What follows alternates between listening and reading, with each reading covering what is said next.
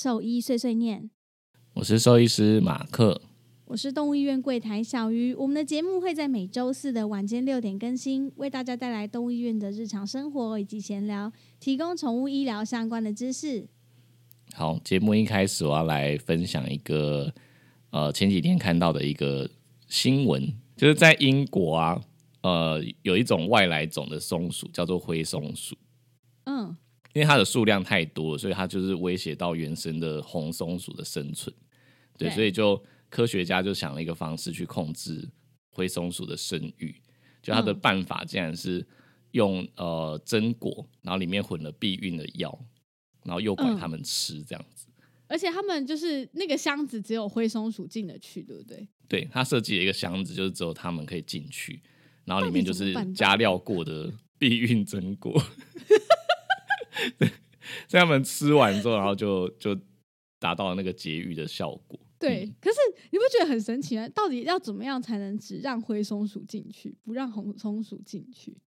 其实我没有查，但是应该是体型可能体两个型的关落差很系是大吧。啊？对啊，因为如果它是外来种，又会去威胁到原生种，所以它理论上应该是比较强壮或者比较大只。啊，嗯懂懂。哎，懂不对啊，它如果比较大只的话，那那个洞就进去，那原生种应该也进得去啊。对啊，好吧，所以我讲反了，，它应该是比较小。对，它应该是比较小之类的吧。嗯，然后，好，但是你知道，下面就有人说，可是松果就是大部分都被藏到忘记啊，会不会就是成效到底会怎么样？目前是还不知道，你是说它不是在里面吃，它可能拿出来然后带到外面？对他拿出来藏啊，然后就抱着之后就到处尝，他可能也没吃到就是里面混避孕药的松果，而且他如果拿出来外面尝，会不会就是红松鼠也有机会吃到？也有可能，所以可能就还在实验阶段吧，只是觉得我不确嗯定。对，他们是想出来预计就是对预计说两年内他们就是开始做野外的投入使用，那嗯就可以在不扑杀它们的状况下，达到减少数量的目标。所以它也不是要让它完全灭绝啊，就是可能对，就是有减少就好了，这样。就可能有吃到就有吃到，不然就是像我说的，可能很多拿去藏起来，或者是没吃到，但是嗯可能加减能减少吧。我猜他们应该是这个嗯概念。但你不觉得这样其实说实在话，就是听起来好像有一点妙，但其实蛮可怕的。你觉得很残酷，对不对？就是假假设说今天外星人想要攻打地球，然后他就觉得天哪，这地球上面怎么人类这么多，就是还一直在破坏地球，很在做一些污染的事。然后我们可会不会就是投投下一些就是会植入到我们的那个食物里面，然后减头要在天空里面，然后下雨下下来，然后我们大家全部都不能怀孕生小孩，这样。对，就失去生育能力，就是直接第二性征消失，就是鸡鸡变小啊，然后 就没有办法。现在其实已经有啊，塑塑化剂，塑化剂已经够严重了。嗯你知道我之前还有怀疑过，说就是病毒这类的，会不会是其实外星人就是在测试，就是要怎样才可以让我们就是减少，或者是全人类灭绝这样。对，所以搞不好哪哪一天就出现什么病毒，然后就无法生育这样。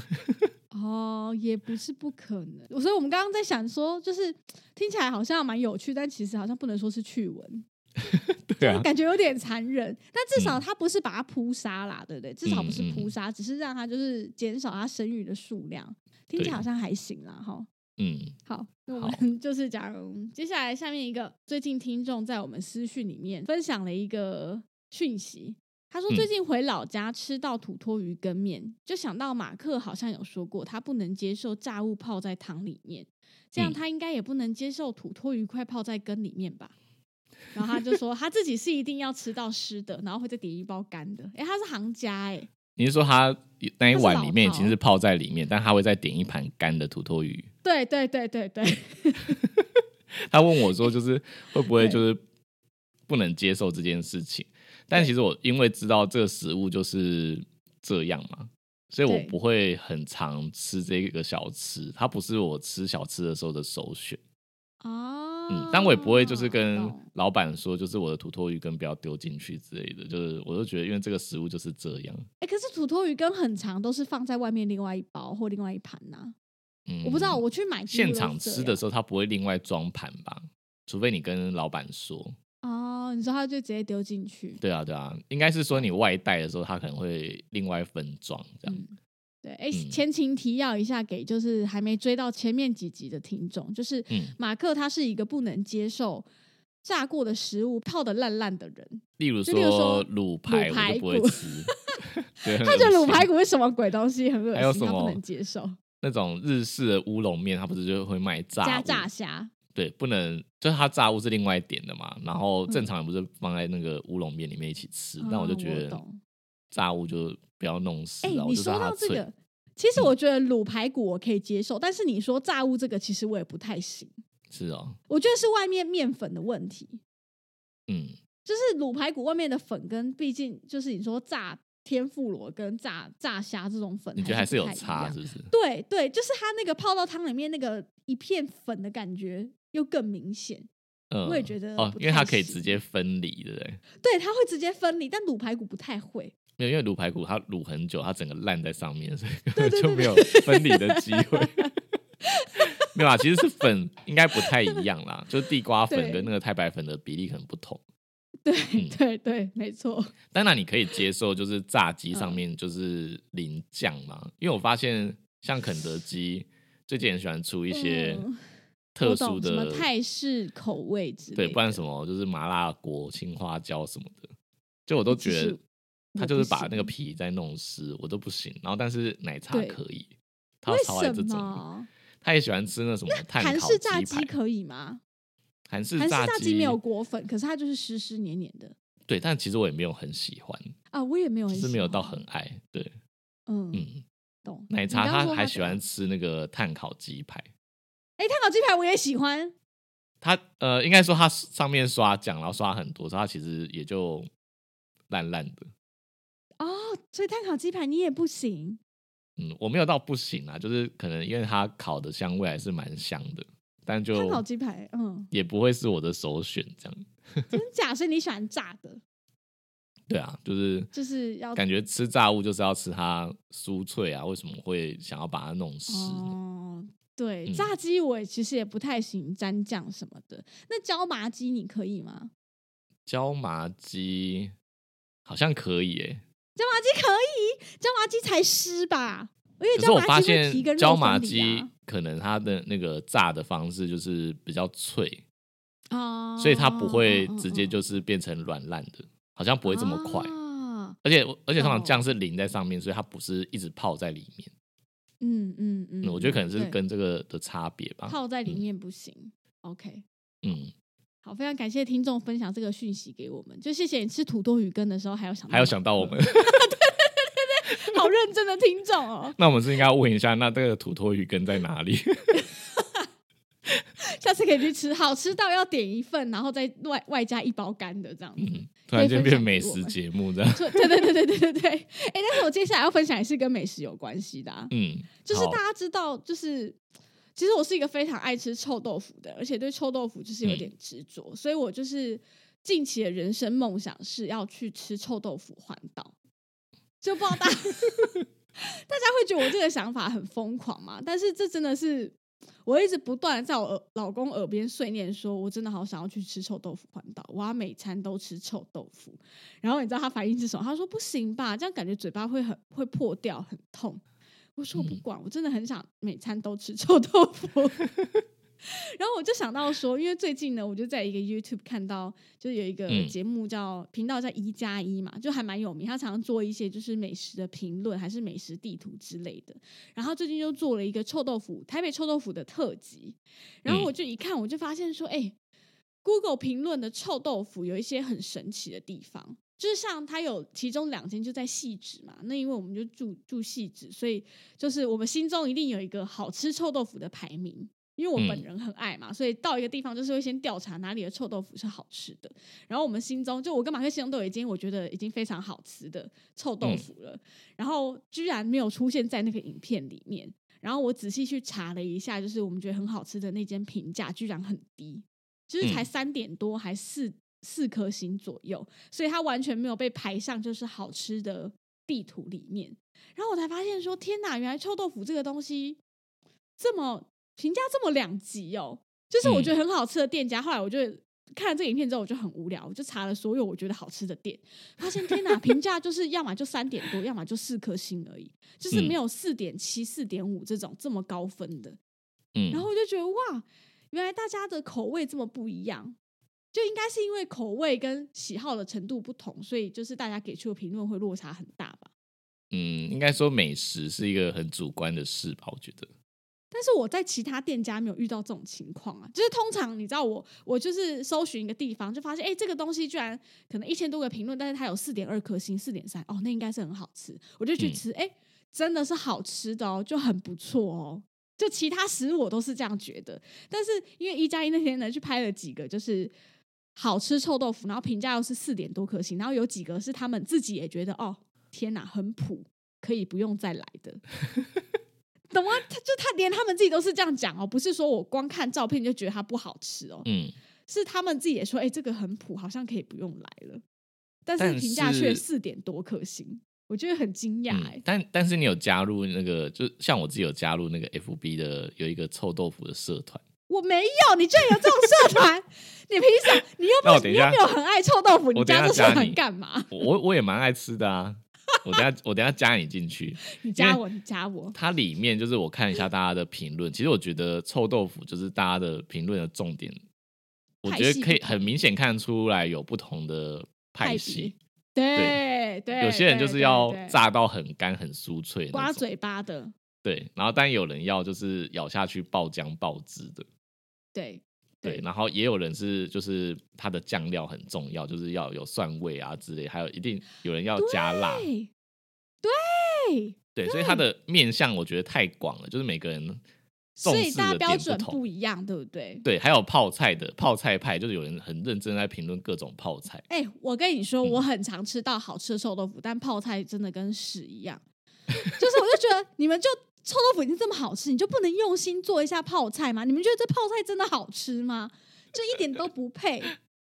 哎、我先讲一下，因为我是台中人，我讲一下我台中就是从小到大吃臭豆腐的吃法，所以我到台北一直很不适应。像台中人的臭豆腐就是会是正方形的，嗯，正方然后中间挖一个洞这样。一定要挖洞，然后重重点是我们一定要蒜头另外加进去，就我不能接受蒜蓉酱这件事，哎，可是你现在戏子最喜欢的这家，它也是酱油里面就但没办法嘛，戏子最好吃的就只有这样，我没办法回台中吃啊，所以我就是、哦所以你是说它中间挖那个洞，然后挤一坨蒜泥在里面？对它要加蒜泥进去，然后酱料就是酱油什么要另外加，你不我不能接受蒜蓉酱淋在上面，你要另外加一瓢蒜进去，然后这种是嗯泡菜一定要塞在那个洞里面，所以我嗯实在是无法接受，就是切成三角形的臭豆腐。哦，三角形臭豆腐就不能，你知道它就没有，它就没法对没办法塞，然后它又不能就是酱汁就没办法吸在那个臭豆腐里面，嗯，就它咬下去就那爽感就有差，你懂吗？可是台中的我有一个点不能接受是，台中为什么那么多加小黄瓜的？臭豆腐就是要加小黄瓜，哪有？你不能问一个台中人这种问题，OK？就是你知道为什么你知道还有人对我来说就是只有小黄瓜的。以前我们那时候住在逢甲的时候，有一间很有名的嗯臭豆腐，它只有小黄瓜，我傻眼。你说没有泡菜，只有小黄瓜。对啊，哦，那不行哎、它是怎样 cost down 还是怎样？我不知道它只有小黄瓜。哦，那不行，那不行，那不行。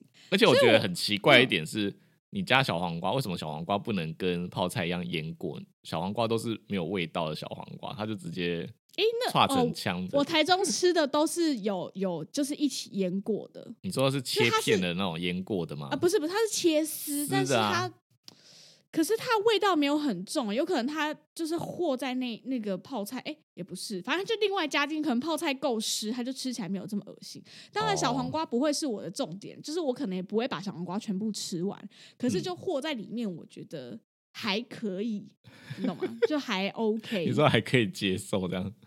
对对对对对，还可以接受。臭豆腐这件事实在是很奇妙，不知道有没有听众跟我一样，就对泡臭豆腐有一些奇妙的坚持。嗯，我发现我也是蛮多自己的坚持，有没有觉得臭豆腐这件事？你现在有没有觉得臭豆腐的面向非常的广？因为它太多可以注重的地方，每对个人注重点都不同还。有人喜欢汤派的臭豆腐，但的确汤派我也很爱，嗯，就是汤派麻辣臭豆腐也是我会吃的一个东西，就很重口味，很爽。嗯但是就是像炸的就有分好几种形式啊，你有正方形，有三角形，我还有遇过切成正方形的，就小块的正方形，哦，有。就一一口的那一种，那个感觉也是一个派系，应该有人喜欢那一派。嗯，对，但我个人就是不行，我就是要正方形，里面可以塞东西，要塞泡菜。而且我跟你说，我实在是无法接受加九层塔或者是香菜，可是就可能台东有一间，系。哎，不是台东，是花莲玉里的地方是有一间玉里臭豆腐很有哦名，对对对对对，它就是加我那时候去吃，它有什么萝卜丝哦，可以吗？里面有萝卜丝，然后又有九层塔，好像有豆芽菜，我有点太久没去吃了，不知道，有点忘记了。可以吗？我个人是觉得还好，但是很多人都嗯把它誉为神级。哦，好，没关系，我等我去臭豆腐环岛的时候再分享给大家。有人期待这个知道行程这个吗？我们频道突然间变成美食节目是这样。好了，如果有兴趣，等我真的去了再跟大家讲，好不好？嗯，好，然后我们进入到下一个话题。我刚刚讲到台东，OK，刚好讲到台东嘛，对，花东的臭豆腐，我们就讲到这周呢有一个非常热门，终于终于要进入到跟宠物相关的时事了，好不好？相信大家都有看到这个新闻，就是我们的生活智慧王曹兰小姐，嗯 要这样介绍她吗？哎、我觉得应该要，因为昨天我跟就是我们医院医生讲，就是曹兰的事的这件新闻的时候，他竟然问我说曹兰是谁？我想说，天哪，什么 怎么么？有人不知道？等一下，那医生那医生年纪也没多？轻呀、他 同事同事的年纪明明就跟我们差不多，在那边嗯，怎么可能？生活智慧我没看，过跟我差五岁吧，四岁到五岁。，Good idea，这个没没看过，我我觉得我们听他众应该有人没看过，我觉得。我不相信。生活智慧网，潮男文月到你家哎、好吧，好吧，没关系。好，我来讲一下，她就是结婚之后跟老公定居在台东，然后因为他们家中的狗狗身体里面是有肿瘤的，结果手术之后呢，发现上次手术的纱布居然还留在狗狗的身体里面，然后让她非常生气的，就是在脸书揭发了这件事情。那呃，她的故事是这样子，在去年四月份的时候，在动保处领养了这只狗狗，叫做卡卡。他说明明已经在动保处先做完绝育的手术，但后来还是有在出血，就一直说他的呃还是有在发情，所以他吓得赶快带卡卡到另外一间医院，想做第二次绝育手术。然后，但是当时医生是说，哦，虽然出血比较多，但是手术还是成功的。结果一直到今年的五月呢，他发现卡卡的腹部有一个小的硬块，他就决定先观察。但直到大概六月份左右，他带去医院，然后认为医生就认为说他这个是需要紧急动手术的。结果术后呢，曹兰就接到医生的电话，告诉他需要亲自到现场听手术的结果。结果他到场之后，就才发现医生告诉他说，从他肚子里面有取出两块比拳头大的肿瘤之外，上面还包着半年前手术的纱布，所以让他觉得非嗯常震惊又愤怒，觉得怎么会有这种事情发生？怎么会有手术纱布还留在身体里面的事情？嗯所以他就是呃呃，应该说他就是发了这个文，他也说他自己不会提告，只是他觉得就是能不能为动物做结扎之前。能够做得更仔细一点，甚至他也有提出说，还是说是不是能在手术前先拍 X 光确认一下有没有什么问题之类的。他当然他不是专业的，可是他就提出他几个看法跟网友做嗯分享，这样。嗯，其实它主要应该是说，希望呼吁所有的动物医院就是要、呃细心一点，然后好好的对。对待每个送去医院的动物。嗯嗯嗯，对，就是有点像是提醒跟警示文啊。对，嗯对对对对，嗯，纱布留在腹腔里面这件事情啊，它其实嗯。在医疗上面发生的几率比我们想象的多。嗯，没错，对，所以呃，其实说实在话，我以前也在台中遇过，就是呃其他医院转来的动物，嗯。就是呃那时候是跟跟我们讲说有肿瘤，然后也嗯。是我们检查了之后，也是发现说他膀胱后面有一个肿块，但不确定是什么东西，然后开刀就是去把它取出，对，呃，才发现说里面包的就是是纱布。对，嗯，那个 case 好像是因为它已经已经肿大到它排尿有一点障碍，就是没有办法一次排干净，就会很频尿这样，所以才被就是呃另外一间医院的医生发现。对，但天哪！但是医生不知道那个是那个是纱布吧？呃，应该说转这个诊来给我们开刀的医生，他不是原本的医生。对，因为因为我们后来在推测那个纱布最有可能的原因是结扎的时候，因为它的位置就是在那个我们平常子宫颈会截断的地方。啊，你说会塞住止血的地方？嗯，正常来说我们也不会塞纱布去止血啊。就如果你你结扎，呃，在结扎血管的时候是很顺利的，其实它不太会流很多很多的血。也就不可能会塞纱布进进到腹腔里面，嗯，对，所以我们自己的假说跟推测是说，他可能那时候做手术的时候有比较严重的出血，然后所以就塞了纱布去测试还是止血之类，然后后来就忘记拿出来，对，推测是这样子。然后呃，因为他那个主人就是他结扎的医院，就是年代也是有点久远了，因为他狗好像已经也十二三岁了，所以有点不可考了。嗯嗯，我忘记我忘记结局是怎样，就是我不知道那间医院是不是已经没有营业，还是说就是很老很老的医生。对，但是那时候我的老板就是选择他没有跟主人很直接的说是纱布，因为他可能有点担心，就是演变成呃之前那间医院的医疗纠纷。对，就可能会怕就是让那个医生就是会有一些交恶，你知道吗？嗯，我懂。嗯，就像我们以前有一集在讲说，就是如果发现其他医生有疏失，到底要不要跟主人说？就是对，会有点挣扎那一集。对，我就忘记哪一集嘞。对啊，就是因为我们兽医师誓词，就是说要视同业为手足，所以可能有一些医生就会很挣扎，说那这样到底要不要讲出来？会不会害到就是前一个医生？因为可能每每个人都有就是疏失的时候。对对对对对。对，然后这个时候就是到底要不要去揭发他？我觉得可能就每个人有当下会有不同的想法，这样子。嗯嗯嗯，对啊，对。但纱布呃要怎么样去就是预防它不要留在腹腔？那在忍医其实有一个标准的做法，就是因为我们像我们在准备手术器械的时候，里面会有纱布嘛，它其实每一包或者说每一个手术器械里面附的纱布会是固定的数量。嗯嗯，对，像我们以前就是会固定是二十片纱布，对，那就是在做完手术的时候，一定都要清点二十片纱布都还在。嗯，对，就是我们吸完那些血液或体液，不是会丢掉吗？对，那丢掉之后，那个地方是要做清点的。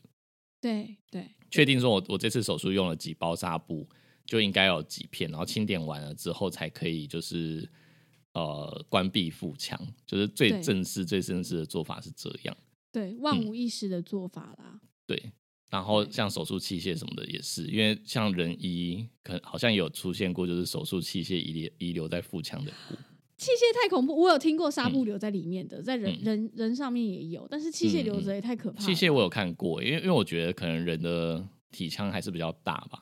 哦，对啊，因为在做很大型的手术的时候，是有有可能就是全部的腹腹壁都打开嘛，那其实那个范围还蛮大。对啊，对啊，就是跟跟我们做动物比起来，其实人就是体积庞大蛮多。你说掉了一只止血钳进去，好像也蛮合理的。对，真的有发生过，我看过新闻。对，天哪！对啊，所以就是如果如果正规的做法，就是器械啊、纱布这些都要清点，你一定要算完了之后才可以关闭腹腔。对对。那呃，要很老实的说啊，就我觉得一定不是所有的医院都这样做。其实像我现在，就是我在医院，我也没有很严格的执行，就是每一次都呃清点完就是完整的纱布。但我自己的做法是，呃，如果他没有很严重的出血的时候，其实我很少会把纱布放进腹腔里面。哦，嗯嗯，就算真的有必要，就是塞纱布进去，我通常也就是一片进去就一片出来。OK，对，就不会连续塞好几片，然后以至于到最后不知道自己到底放了什么东西进去。哦，对，然后可能跟医院性质也有关吧。就是其实我我们最近已经很少在做，就是大型大型的犬，哦，就是对体型都是比较小的小的猫、小的狗，所以就是腹腔的体积也很小，所以就是不不太可能塞很多东西在里面。嗯嗯嗯，对对对。但但是不管怎样啊，就是就算我们没有清清点纱布的习惯，但还是就是要关闭前一定会整个腹腔都巡视，确定没有东西在里面才关起来。嗯嗯，对对对，所以就是这个新闻，我觉得就是要让就是我们兽医界就是大家要警惕，就是一定要确认好了才能关闭，千万不要遗留东西在腹腔里面。嗯嗯，那你觉得这个东西跟就是兽医师本身的一个手术的观念，嗯，会有影响嘛？比如说，他只是小医院，然后他可能规模没有这么大。可能无菌啊，手术各方面都没有做的这么的确实，所以像这样子的医院会比较容易有这个问题吗？还是你觉得其实？可是我觉得这个很难判别，因为像你刚刚讲的小医院，不见得它无菌观念就不好啊，就是还是有呃小医院，但是它的无菌观念做得很好的，对，所以我我觉得其实主人要去判断有一点点困难啊。对啊，主人要怎么知道手术的状况是怎么样？对，所以这个进去嘛，主人应该没有办法，就是对这件事情有有什么警戒，你知道吗？就是你说他没办法做任何可以避免的事情。对，就是可能我最多也只能说，就一分钱一分货，就是很便宜很便宜的医院，它有可能无菌啊，就是这些比较没有办法，可能人力不够充足，或者说他无菌观念不好，嗯，那就没有办法做到这些。我觉得像是比较细节的部分，了解。那除此之外，我觉得没什么，没有什么主人可以注意的事情。那如果主人去专门找，就是他有手术房的设备的医院呢？我觉得也也没办法保证诶。哦，也是，这也是看，这也没办法保证。纱布留在里面这件事情，好像真的就是看人。对啊，对啊，会犯这种错的医生，不管那个无菌设备做的再好，他还是会犯。嗯，所以就很难。所以今天我们讲这这个新闻，可能也就是只能呼吁同业跟呃助理。我觉得助理有听到这个，也可以就是假设医生今天没有检查，你可以提醒他检查，或者说，如果你是助手，数量，那你可以就帮忙算。对，接下来呢，另外一个是粉丝提问的部分。他们之前有救援一只受伤严重的流浪猫，因为它本身没有养宠物，只是说那次看诊经验有点吓到了。嗯，因为猫咪的情绪不好，医生的做法呢是抓着后颈，然后用口头安抚的方式顺便看诊。只是最后医生呢还是被猫咪抓伤了，所以他想询问说，小动物外伤打疫苗跟一般健康检查大致上的流程大概是怎么样？再来就是呢，如果动物因为伤痛不舒服，会用什么方式安抚它的情绪？如果它们出现攻击人的行为，要怎么固定住它？还是说，就是回到上题，要怎么样安抚会比较好呢？嗯，好，因为这个听众啊，就是他是第一次救援到一只受伤严重的流浪猫。嗯，那我目前是是自己推断说，他有可能是第一天抓到之后，就不知道是抓到还是诱捕，反正就是用各种方式带去医院了。对对，所以我那天给他的回应是说，因为我觉得啦，一般如果野猫刚被抓到，它很紧张的状况，不太可能在短时间内被安抚。对，因为主人他的第一个想要询问的点是他有没有什么特殊的方式可以安抚他。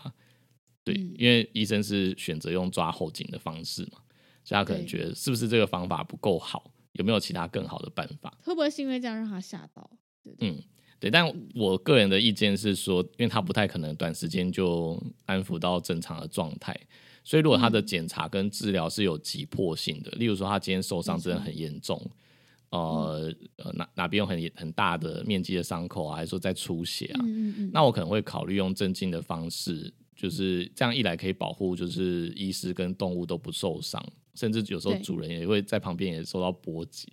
那也可以在镇静之下，我可以做更完整、更详细的检查。像我我们前一集有讲到说，就是他们有时候毛很长很厚，你看不到底下的伤到底有多严重。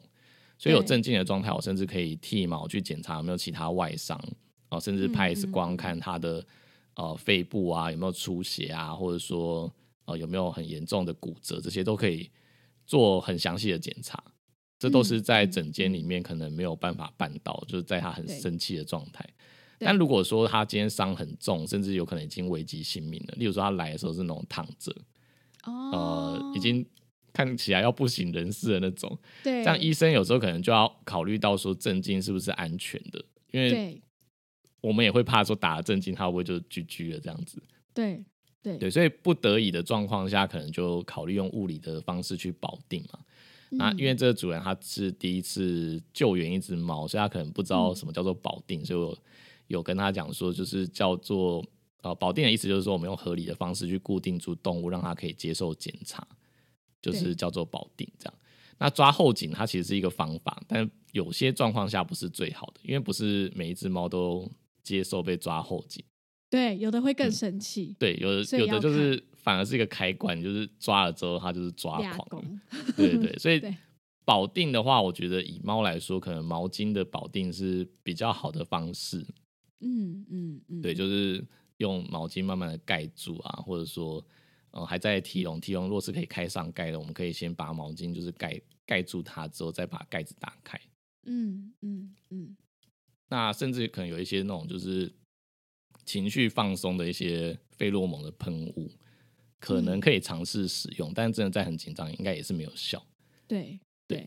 那如果说他今天不是很急迫的健康检查，就是他看起来好像精神活力很好，然后也没有就是很严重的受伤，或者说非看不可。那他很紧张的状态，我可能就是先尝试看看做最基本的理学检查。但如果说没办法进行，我就会请主人先带回家，先让他适应环境跟呃人类的接触。嗯，一两周之后，可能再回诊检查吧。那如果说他回诊前他还是非常非常紧张，也可以跟主任讨论说，我们是不是先开一些就是情绪舒缓、抗焦虑的药物，或者是保养品之类的。没错，对，这样他来的时候就不会这么紧迫，以后看看整个就医的状况可能也会比较稳定一点。对，嗯，就避免说他有可能因为这一次受到很大的惊吓之后，从此以后他就成为一只没有办法。接触的猫也没办法在医院检查。对对对，所以其实这样对他往后的人生其实还是有蛮大的影响。所以尽可能我们现在就是比较新的观念是这样啦，因为我们以前其实有一些就是，例如说像保定笼的做法，就是把猫强迫强迫关起来，然后让我们打针之类的。以前我们会有这样子的做法，但是现在其实我们就比较不会这样子。我们考量到以后长远的路。其实保定龙我们也没有用过啊，我们是没有传说中的器具，对对对对对对，是看过其他兽医会用这个东西，嗯，对，只是只是说现在就比较不会用这个做法，我们现在看的就要比较长远一点，我们希望它以后还是能够就是正常的配合看诊，对啊，不然为什么动物园的大型动物就要一直接受就是这些医疗的训练？嗯，就是我尽量不会用强迫的方式，会用训练的方式让它习惯我们要做这些检查。嗯，那主人还有提到说，如果小动物因为伤痛不舒服，要怎么安抚小动物的情绪？然后我给他的回答是说，嗯，不是每只猫都可以短时间被安抚的，就是看个性啊。嗯，而且有些伤痛跟不舒服是需要用药物或者是止痛药啊之类的去处理它，而不是用爱去处理。对，如果我都出车祸，脚脚被卡车碾过，整个大粉碎性骨折，怎么安抚都没有用，护士怎么安抚你都没有用，杀了我吧！对，所以他讲呃一样，第三题讲的说攻击人的行为要怎么固定住他，或是怎么安抚，嗯，一样，就是都一样的意思。对对啊，其实保定技巧，我觉得对一般主人来说会有点难学习。你可以学习一些基本的，例如说怎么帮医生协助量体温，还是说你的狗，例如说耳朵要被看诊，它很挣扎的话，我们要怎么去帮忙？这些你可以知道。但是如果说真的要像我们一般助理一样学到说怎么样去保定做任何医疗的处置，我觉得那对主人来说有点太困难了，因为那真的是就很像说我现在用口头教你怎么就是。打柔道、跆拳道还是固定技这样？对，因为 每只动物的习惯不一样，猫跟狗也就差很多了。然后它们可能会有的反射也不一样，有的它可能会踢人，不会咬人；有的只会咬人，不会抓人。所以就是情况太多，很难一次教。那还是需要就是经验去累积、去学习的。对，就是。有时候学了之后也是要靠时间，然后慢慢的磨练技巧，真的就跟格斗很像。对对对，你现在学会这个做法，不代表下次你还可以继续用哦。嗯嗯，但但我其实对猫就不适用。我其实对主人的要求也没有很高，他们只要就是我的手离开诊疗台的时候，能够帮忙我扶住狗就好了。对对，有些就是我真的不知道在退 退什么意思。我们平均每每十集会提一次这个事情，就是请你手不要离开你的宠物。对。就有时候他们会退很远，然后我想说，到底为什么你要离你的动物这么远？他的狗又很紧张，就是然后要一直摔想要找去哦，，一直想要找主人，然后主人就会开始离开诊疗台。对，开始后退，一直后退，一直后退。我想说，到底为什么要一直后退？突然放上诊疗台就不是我的狗了，嗯，就忘记它是我的宠物这件事，就很神奇。好，反正就是呃，大家分享一下，就是保定的这个观念给听众啦。嗯 OK，还有一个也是粉丝提问的部分，想说今天就好像也是有相关的主题，就一起分享给大家。这个听众是想要问说，呃，平常呢，像我跟马克家中会常备什么样的药品或药物，然后想要听我们分享。嗯，其实我们家中呃常备的药物就是我们人类的医疗急救箱啊，啊、对，其实是一样的，一样的东西。这样会很敷衍。不会啦，我还是简单讲一下我有什么好了。像比较嗯基本的就是生理食盐水跟优点嘛，嗯然后呃呃棉棒，然后跟纱布、绷带这嗯些都会有。但我觉得绷带这个东西还是要看你会不会用啦，因为弹性嗯绷带很容易用在动物身上之后就勒太紧，嗯，所以我觉得一般主人如果你没有把握的话，就不要用在动物身上会比较好。其实纱布，然后加上胶带，先做轻轻度的加压跟固定，对，就是假设有一些出血的状况的时候，就已经很好用了。对对对对对对对，嗯没错。弹性绷带我觉得还是有点太冒险，呃，嗯不不会正确使用的话，我们就还是不要 用。对，然后呃，我觉得在动物身上有一件呃蛮需要提醒大家的事情，就是因为我嗯。发现蛮多主人带动物来医院，他就会说啊，他受伤了，然后但是已经两三天，想说还是带来给医生检查一下，然后当时嗯。看伤口就是发现上面就是毛发优点。然后伤口的分泌物全部都粘连在一起，广东木药粉，对，就就是全部都粘在一起。就这件事其实是，嗯就是需要大家去去了解一下，因为其实动物跟人不太一样。我们人可能上完优点之后就 OK 可以了，我们可能就简单再包扎一下就好。但是因为动物它们身上有毛发之类，如果你又没有嗯办法把它剃掉，那你用完优点消毒停留一下子之后，一定要冲，再用生理盐水冲洗掉。嗯，因为因为它会黏黏的。对，它就是一个应该怎么讲，就是一个黏黏的东西在上面，它就会沾更多更多的脏东西，反而对你的伤口一点消嗯。毒的、消毒的用意都没有，嗯嗯，嗯 就反而会把事情变得更严重。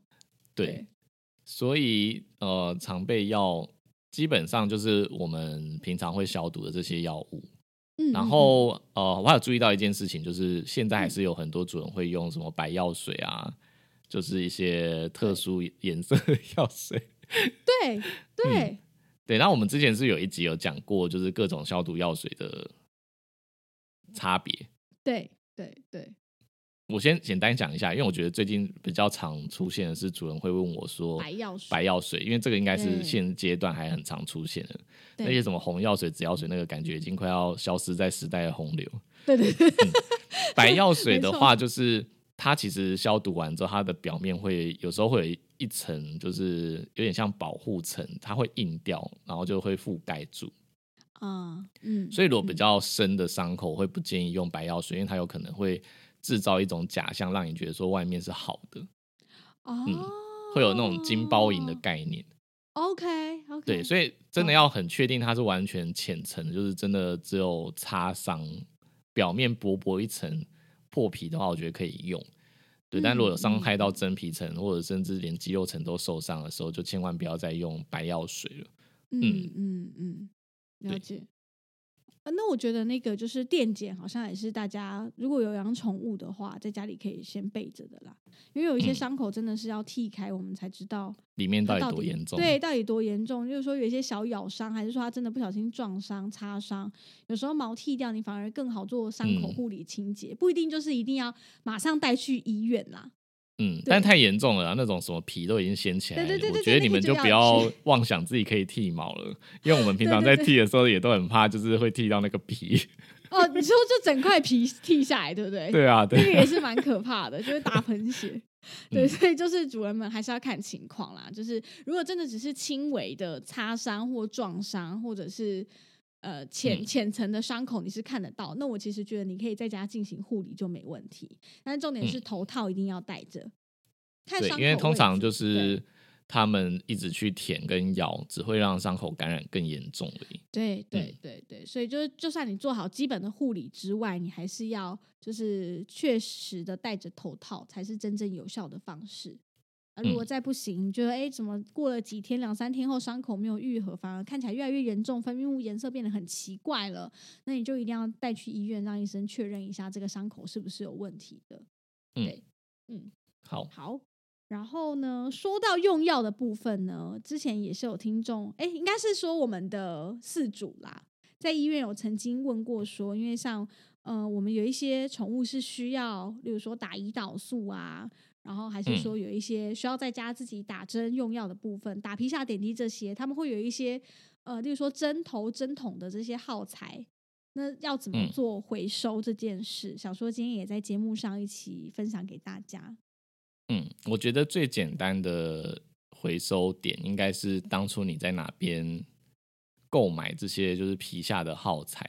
如果是在医院购买的话，大部分医院都会愿意帮你处理、你这个。说动物医院吗？对啊，对啊。哦，如果在对动物医院买的话，当然就是原本的动物医院会应该会很乐意帮你做处理。嗯嗯，嗯假设你嗯今天是自己到药局买，然后但是要请动物医院帮忙处理，因为医疗废弃物处理其实是需要费用的啦。就是像我们医院也是每个月必须付一笔钱给就是废弃物的处理公司，对它不是一般那种垃圾清运，它是真的医疗废弃物。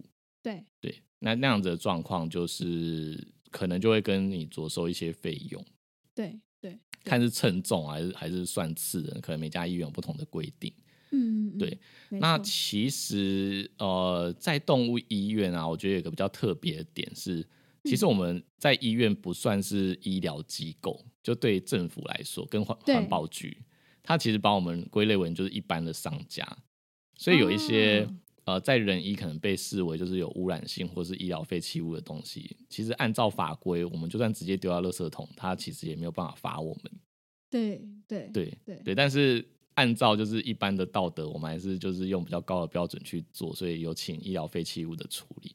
但我没办法嗯确定是不是所有的医院都这样做，嗯所以也有嗯可能他们不愿意帮你处理这个东西。可是针嗯头这个东西，应该嗯还是要用废弃物专门处理吧？如果丢一般垃圾，是不是还是不行啊？呃，应该说怕刺到人，就是例如哦说你把玻璃丢进垃圾桶里面，对，它其实不会触犯什么法规，但是如果害人受伤的时候，但是你一定要就是用那个包纸报纸对对但是你如果害人，受伤的时候，就不我就不能保证会不会发生什么事情，啊因为有可能他可以告你之类的啊、没错没错嗯，对对对，但就是了解在医疗法规上面，我们没有被受到这样，就一定要做医疗废弃物的处理啊，所以就对对对是不是每家医院都能帮忙处理？我觉得还是要询问过。对。那另外就是你有查到一些就是人的管道嘛，对不对？嗯，对，就是因为像我们上次那个事主是说，他有拿去可能家里附近的医院，请他们协助回收，但是被医院拒收的。因为事主有时候会问嘛，拿了耗材，他会讲说，诶，那我就是这个东西要怎么处理掉？我们就会教他怎么嗯做回收。例如说，他可能来我们医院其实有很长一段距离，他说，那我可不可以拿去哪里做回收？我们就会帮他查。那像这边我就有查到，以台北市来说，台北市有一个叫做居家废弃药物检收专区，那它会有一个检收站的名单。像嗯这个网站里面就有写，光是呃台北市的药局有三百一十四个点是可以协助你回收这些呃针头啊、针筒或者是医疗的废弃物。那再来嗯还有四十八间医院也是有提供这样子的，就是回收的服务。但是前提是你还是要先把呃东西先分类好。提醒大家一下，就是像我们针头跟针筒，原则上是要分开回收的，除非你嗯是说打胰岛素那种，就是直接整只不能拆开的。呃，该分类的你还是要把它分类清楚，你不能说就是一整袋带过去，就是针头、针筒，然后点滴瓶什么的全部混混在一起对，那样子当然人家就不能回收。基本上像嗯针头类的，你就是要用保特瓶，就是外面要有完整的包装的桶子，然后你你把它直接分门别类丢进去，再拿去回收，这样子嗯才是一个比较正确的做法。对嗯但我觉得就是如果拿去，嗯刚刚讲的那种回收点，药局还是医院啊，对，就是他们看到这么大量，会不会侧目，想说这你你怎么这么多这个东西是在在干嘛的？但如果你跟他解释说，就是我宠物有就是这些需求，应该还 OK 吧？我我有点，其实我有点担心他们会说啊，这个动物的不应该拿来我们这边，所以就开始推之类的。我可能要看看有没有听众曾经成功过。对对，嗯，对，因为我有点担心这样子啊，就他们会不会说这不是我们人的医疗废弃物什么的？因为之前我们就是医院。后来就有规定说，就是请，就是你如果在外面买的耗材，要请我们帮忙回收，我们会着收一个费用嘛。嗯，然后那时候我就是有开始在慢慢宣导这件事情，因为我们有些主人会拿来请我们回收，然后我就会跟他讲要收费这件事，他就说哦，我们家附近药局也会收啊，这样。所以其实其实是可以的。好，就只要在这个名单上，我相信应该是 OK 啦。就是请大家可以问问看啦，但我不知道。会就是他们会询问什么，就是可能可以试试看。不是奶茶刚才荒唐吧？他就说人家会不会以为我吸毒？我就说吸毒的人会会拿针头去药局回收吗？他说为什么不行？我想说好吧，OK，就可能有一个吸毒犯，就是自己吸了毒之后害怕自己的针头伤到别人，然后还专程拿去药局回收，就是他是一个很有良心的 吸毒犯。吸毒犯下次听到我们这集节目，他就会之后他就去那边，然后回收说说这是我的宠物要打针用的。哦，哎，可是可是吸毒也买得到针头吧？他们就要不是我是说他要回收的时候就说这是我宠物打针用的。哦，他就可以回收了，他就可以很良心的去回收，不会被调查。可是我讲真的，这些检收站，就是你收的时候，你会特别问原因吗？如果是你，如果哎，你你你你爸是药师，如果你家真的原本是开药局，然后你在帮忙收这些东西，你会问吗？突然间很大量，应该会有警觉吧？可能会想问吧？嗯，懂懂，因为我的确是遇过主人，那个量真的大到很夸张的。哦，我们在医院自己收，他可能一年才拿来一次，应该是 超我吓死，应该说。兽医院我们会觉得很稀松平常，但是一般的医院就是看到这么大量的针跟点滴什么的，应该会觉得很傻眼吧？哦，你说就一个路人走进来，然后拿对啊，因为人不会平常不会每次在家打皮下，人没有在打皮下，所以可能顶多就是回收个什么胰岛素诶，他不会什么整个 set 套组全部都要回收。对啦，对啦，对，是没错。所以，我们的节目就是帮那个吸毒犯找了一个漏洞，然后就是说，我的狗 不是我的猫在打针，这样。前提是吸毒犯会拿自己的东西去回收，这件事也很诡异，好吗？没有，应该说吸毒犯会听我们的节目吗？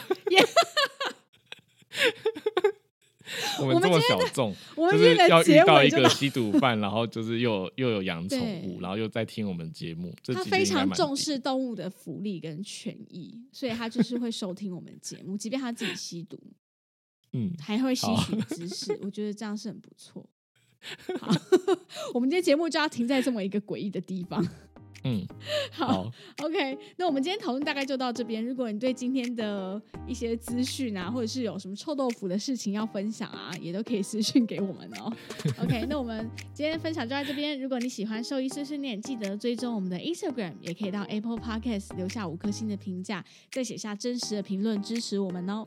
非常感谢你今天的收听，大家再见，拜拜。